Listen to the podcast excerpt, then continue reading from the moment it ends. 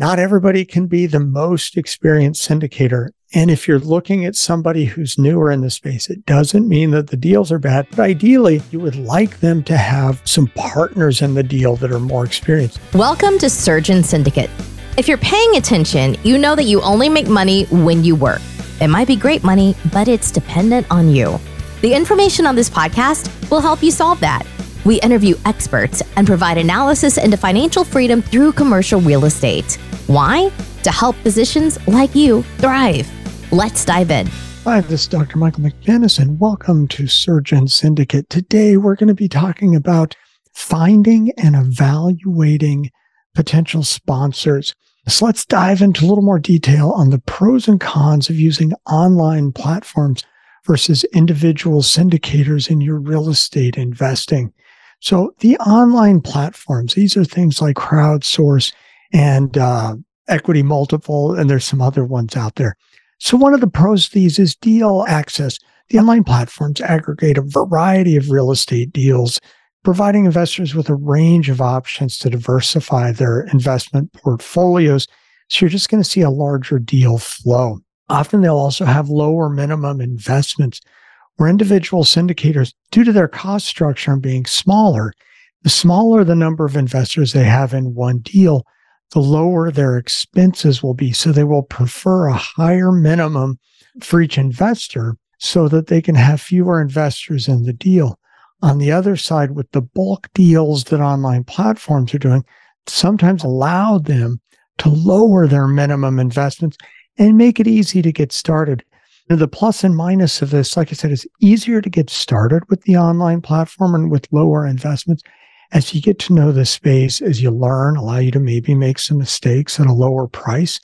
But as you move along and you start to want to, I think, decrease the work, if you're evaluating fewer sponsors when you find sponsors you like, then it's not as much work to have to learn about the sponsor. Or with online platforms, you may be learning about the sponsor each time, versus if you find an individual sponsor that you like, you can invest with outside of the platform. You can do repeat deals with them, and it's less work to evaluate them each time.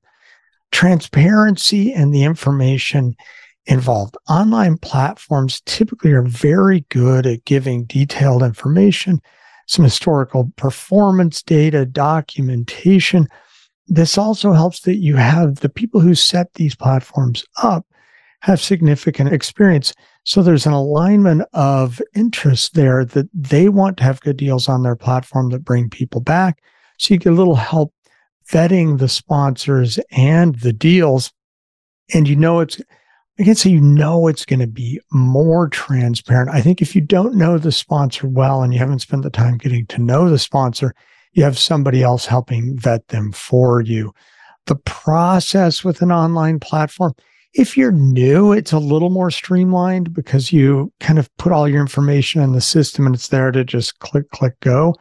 Any more though with individual sponsors, very few of them are working on the old model where you send them a check most individual sponsors will be using an online platform that it's going to be just the same as far as the automation and technology. So historically, this was, has been a reason that the online platforms have been better, but that's kind of gone away and technology has been democratized, making it easier for smaller sponsors to use the same technology. Some of the reasons against using the bigger platforms is less control and less feedback one of the things that sponsors get out of using these bigger platforms is they're kind of vetting themselves to the platform, not to the individual sponsor or not to the individual investor. So, as an individual investor, if there are things that you don't like, you may not have the same access and they may not be as receptive to your feedback.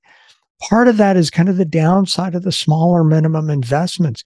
It's kind of like if you can make buy a few shares of Coca Cola, but if you show up at the uh, Coca Cola annual meeting and you own $1,000 worth of Coke, your voice is not going to be heard the same as if you show up and you own 20% of the company. Well, kind of the same thing with these bigger sponsors and platforms. You can get it at a lower price, but you've got a smaller voice. Now, when you become comfortable with a specific syndicator And if you're investing larger amounts with them or they have fewer sponsors, they care more about what each individual investor thinks about both their returns, the services, the education, all those things. And they're going to list a little bit more to their smaller number of investors. And I can tell you a lot of small syndicators, they want to have a small number of investors because it's less work. If you have a deal and you're like, I need to raise some money, and I reach out to my 20 investors, and those 20 investors pretty much always fill my deal, I don't have to do the work of getting to know new people. So there's one of the advantages that smaller syndicators can stay smaller and decrease some of the total workload by having a smaller number of people to communicate with. Some of the cons, people in the past, I think when some of these platforms were new, if the platform wasn't working well, I speak of the technology, that might have been a concern. I think that's all ironed out. I guess the downside of platform performance is the performance of their evaluators. If the people bringing the deals, if you're trusting that they're bringing good deals and they're not fully vetting the deals or vetting them the same way you would, you lose kind of that benefit of having them look at it. Or once you reach a point that you've got your more strict criteria, you may not get some of that same advantage out of the larger platform. Sometimes in these bigger ones, and this was maybe a problem a few years ago with crowded deals, you had to rush to get into the deal. I think everybody right now, after the interest rates changed, people are concerned about a recession. There's not as many people rushing in. And as we talked about before, it's a good time to call and talk to sponsors because relations people, investor relations people aren't as busy as they used to be. So looking now at the individual syndicators and some of the advantages and disadvantages there, investors have an opportunity to be directly involved. They can speak with the sponsor a lot of the time with the person running the deal not just an investor relations person. And they can have much closer communication with them and they can foster a personal relationship. Sometimes that for me is a big deal. If it's somebody that I know and I trust and I've worked with them before and I like the way they run their deals, I don't need to have as much information from them because I'm basically trusting them any deal, no matter how well vetted, can have things go sideways. There is no 100%. But if it's somebody I know and trust that if things go bad, that they're going to handle it well and they're going to have my interest in mind, that's a positive thing. And that's part of the relationship you can get with an individual syndicator. Sometimes individual syndicators will, will have tailored investment strategies to their individual investors. I know one of my mentors, his investors expect oversized returns. They like to see if they're not getting 20% on their money, they're not happy. And so he doesn't bother with smaller deals or deals without the same returns because his investors don't want those. So it kind of narrows his focus down. Now, I have another mentor. He works in more stable triple net corporate leases that are lower returns, but very stable returns. So again, he can focus right in his lane. He doesn't have to communicate with as many investors because his investors know what they're looking for and he knows what they're looking for. So they've kind of tailored to that exact thing. And then the track record. Once you know these guys, you know their track record, and you don't have to do as much work as if you're picking people off of a platform. The cons we talked about a little bit, often higher minimum investments because you're trying to deal with a smaller number of investors. Diversification may be left. That's kind of the backside of the focus syndicator. The focus syndicator allows you to kind of pick what you want to get and invest with that person. And it's kind of always the same thing. But if they're focused in one place and they're not investing all over, you get some of the same types of assets anyway. So you might not get as much diversification.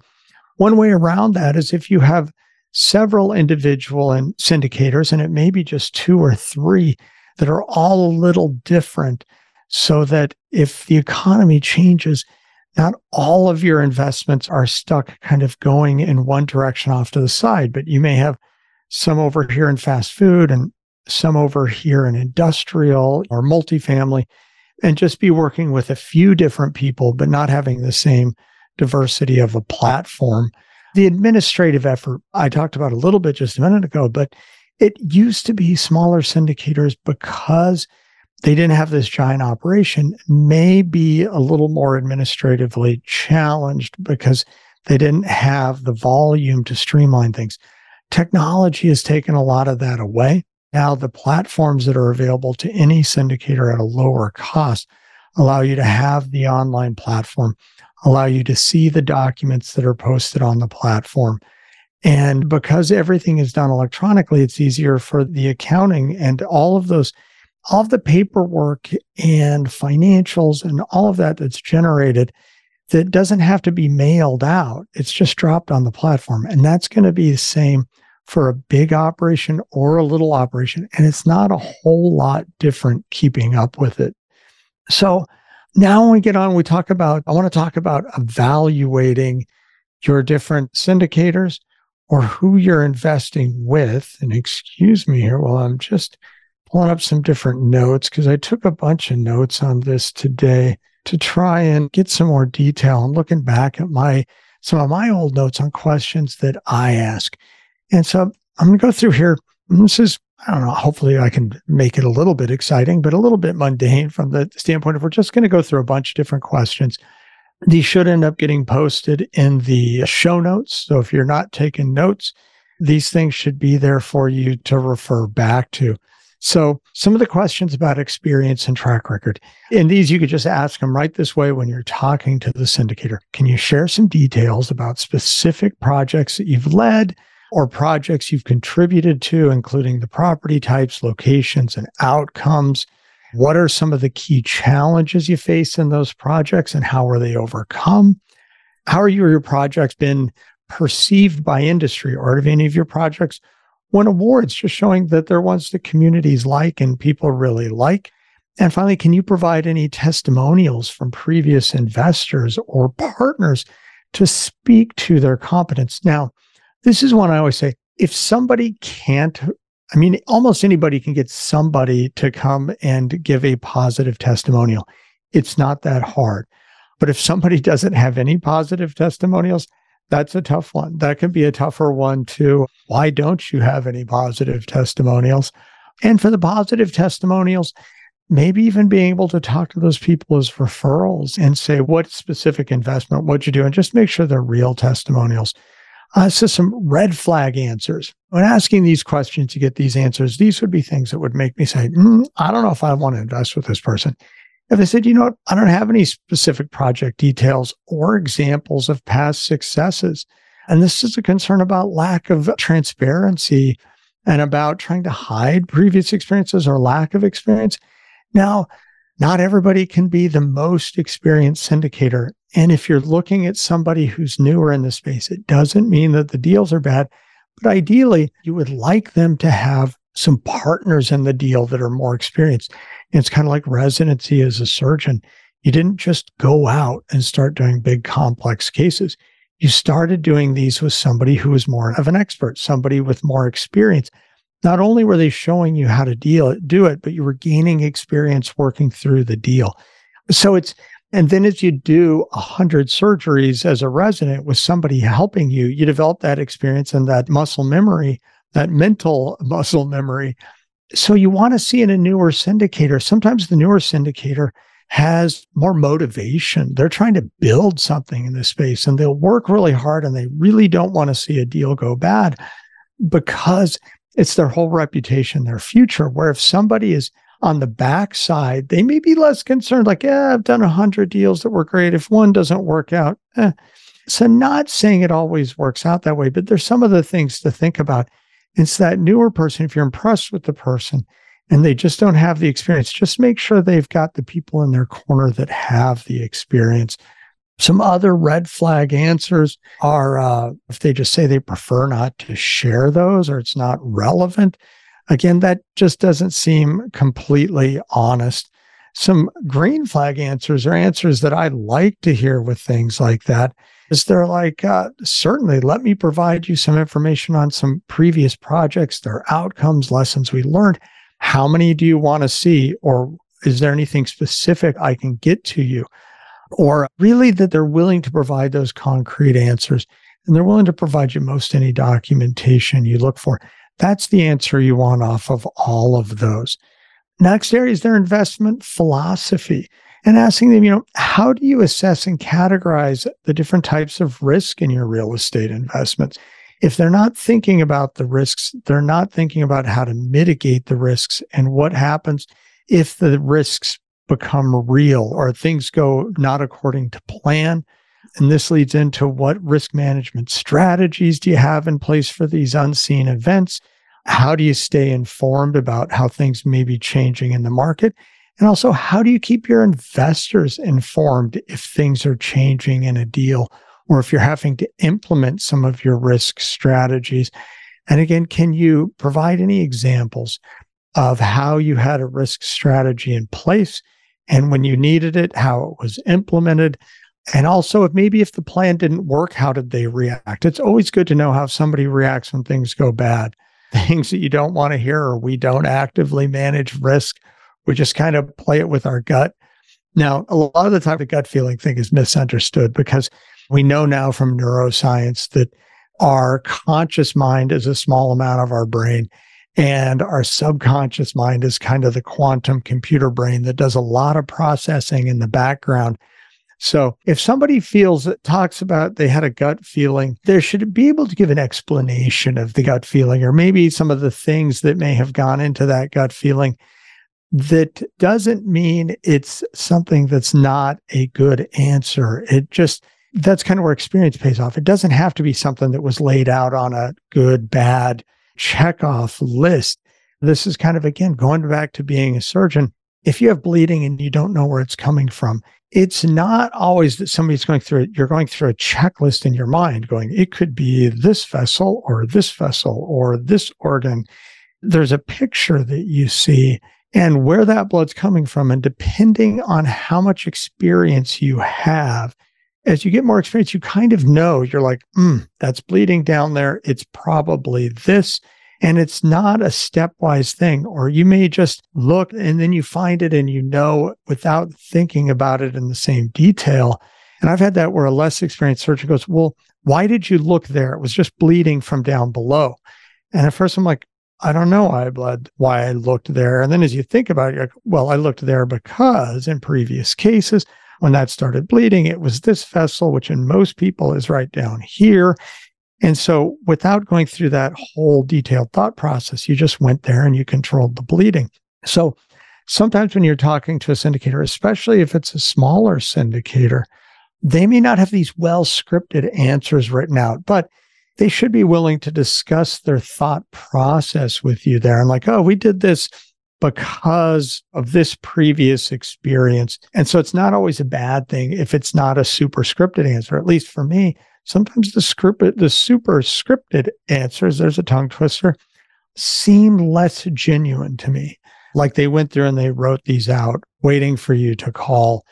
Green flag answers that they have a risk assessment framework and that they've thought about some of the risks ahead of time coming into the deal so that if things happen, they've already generally got a plan to go that direction. This goes back, uh, I think it was Patton who said, no plan withstands the first shot of battle. When you come in and you have a plan of this might happen, what happens doesn't always exactly fit into the plan. But if there's a plan that's got some general ideas, when it happens, it at least means you've thought out the contingencies and have somewhere to go with that. When you think about some of those, again, I like to hear they have a plan, but at the same time, I don't want the answers to be so scripted that it sounds like somebody's just reading out of a playbook to me and they're not really thinking about it. If it's just an easy answer for them to answer, then maybe ask for a little more detail and just see if it's an easy answer. Just say, or see if their playbook is too scripted. Asking about market expertise. Ask about their relationship with professionals such as brokers, property managers, contractors. These are the type of things that help the plan get completely done. So if you're looking at a land entitlement or redevelopment deal, it's good to know a little bit about who's the engineer, who's the architect, who's taking care of the any legal matters getting these things done and what's their experience level have you worked with them before if you haven't worked with them why did you choose them and that there's a solid plan in place there. These other relationships, um, who are their partners, like we talked about before. Sometimes a deal isn't just one person, and it may be that there's a partnership put together for this deal that allows the whole deal to work. And sometimes that partnership may look like there's somebody out there who's good at searching for deals and they're just, man, they, they drum it up, they find the deal, and then they kind of, they don't just ride along, but they take less of a leadership role because once then that deal is structured and financed, there may be another partner who takes care of that part that's really good at it. And then once it's done, the leasing out, the management or the relationship with leasing brokers might be another person in the partnership. And in some cases, there's somebody who can take care of all of that. But those are questions asked about who's doing what and how you got there and why they chose those investment strategies. So again, the positive answers are they can explain their relationships and why they have those relationships. Um, and if they don't have those relationships and it's all in house, then maybe ask for some information on the people who are responsible for each part of it and why those people were chosen. Another question is about deal sourcing. How do you get your deals? Where do your deals come from? I don't think this one's is as important. I know people who are very successful who they just have broker relationships. Brokers hand them deals because the brokers know they can close on the deals. So they get great deal flow that way. Other people go out and they beat the bushes, like the house flippers that we buy ugly houses. It's like we buy ugly warehouses. They go out and they actually talk to owners and they send out mailings and they look for off market deals. And that's kind of their niche. Other people may talk to business owners or have a relationship with the bank that they know that a business is moving. So there's lots of different ways to do that. How somebody sources those deals, I don't know if that's as much of a concern there's a lot of talk out there now about, oh, we have data driven decisions and technology and all this. But it really comes down to it. Sometimes there are great deals that don't start out as great deals. And I'm going to give you a specific example because this was one that we discussed in my mastermind. And so it was an industrial property and it had a long term lease. Somebody had signed like a 20 year lease on this property and they'd signed this lease 10 years ago and they gave the tenant a great deal. There was a great deal 10 years ago. And at this point, there's still 10 years left on this lease, 10 years ish, but it's leasing at a rate that's a fraction of the market rate. I mean, like less than half or like 20% of market rate.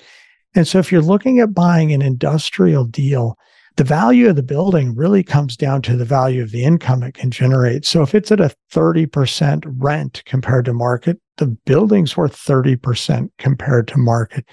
And there were quite a few years left on the lease. It wasn't 10, but it was a little less. So it just seemed like something that why would anybody want to own that? Because the price it was at was more comparing to the price of comparable properties, not to the value of the lease.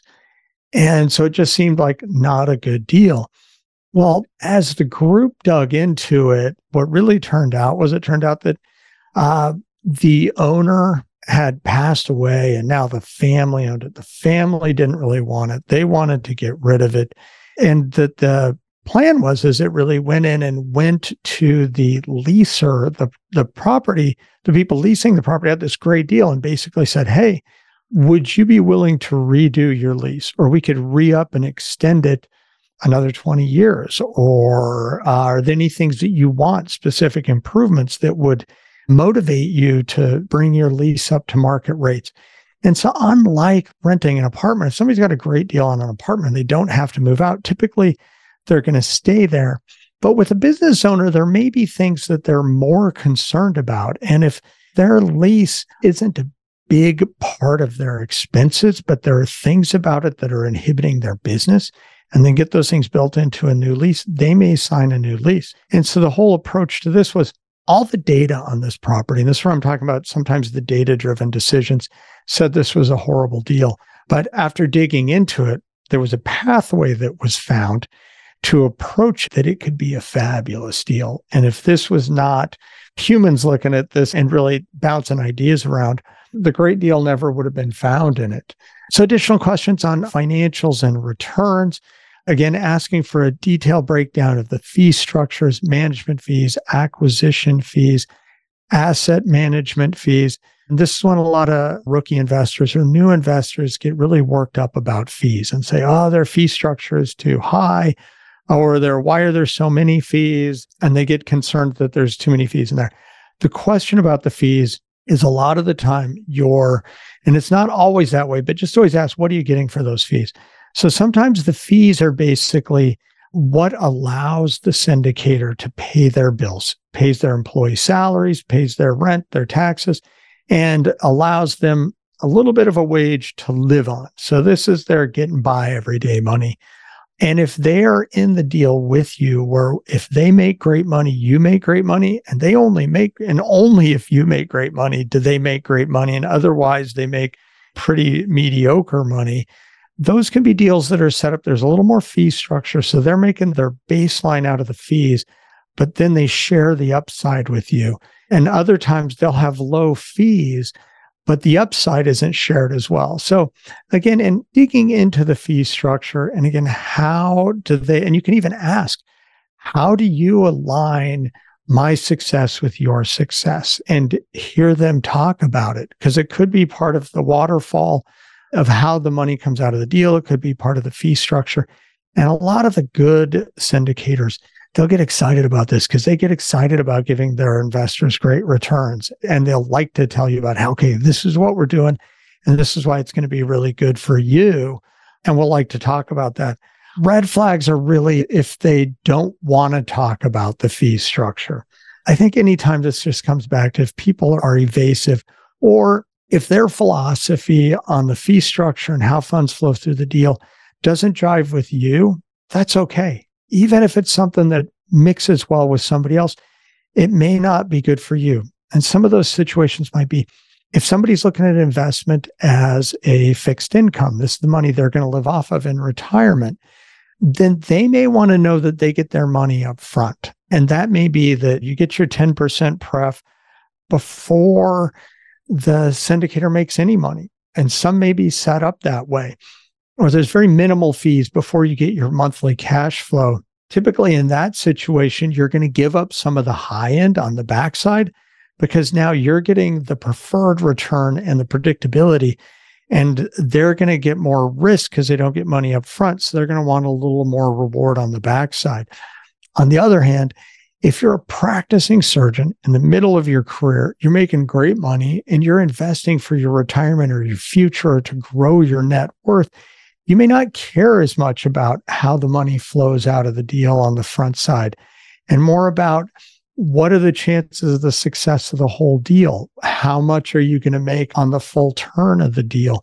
And so, again, all the questions about fee structure to me come down to what's their philosophy on and understanding why they charge what they charge and how it benefits them and how it benefits you. Because ideally, you're looking for a situation that what they're trying to get out of the deal and what you're trying to get out of the deal mesh well and it becomes a good partnership between the two of you.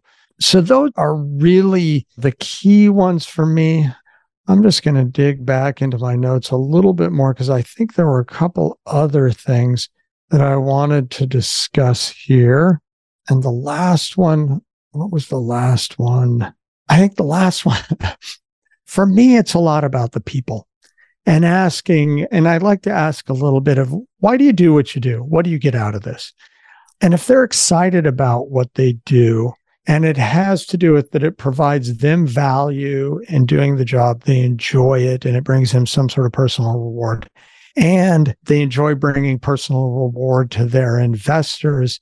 I like those answers. I like to know that because typically people who really enjoy what they do do it better. If it's drudgery, they're maybe not going to do it as well. Now, sometimes people sound like old curmudgeons, but they actually are very efficient at doing things. So I guess it's a little bit of finding somebody who meets your personality. And that as you have these discussions early on and you kind of work out your list of questions, write them down. Even today, technology is awesome. You can do a Zoom call with somebody especially if you're not meeting in person. If you're meeting in person, you can take your notes and all that. And I'm sure there's some technology that could take notes, help you take notes in person. You just have a microphone, record it, and it'll, you can go back and the AI can spit out notes. Zoom has a function already that it can summarize a discussion. It can give you a transcript of the whole discussion We can look back through it. And if you have more questions, you can ask them again. So I'd encourage you use technology, use those things to capture your thoughts and what they're telling you and be able to review it. And it's good to have sponsors you can call a couple times if you need to make sure that you understand everything that was said about the deal. So thanks for joining us today.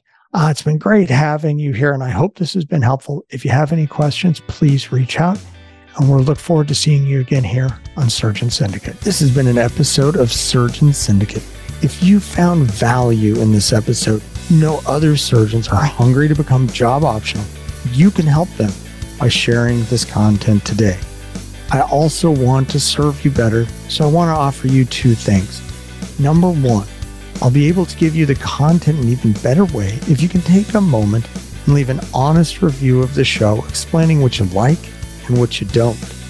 And number two, if you are a surgeon and serious about this, you don't want to do this on your own because you don't want to make mistakes with your money. I'd be happy to help. Schedule a call we can make a plan. Looking forward to having you with me on the next episode.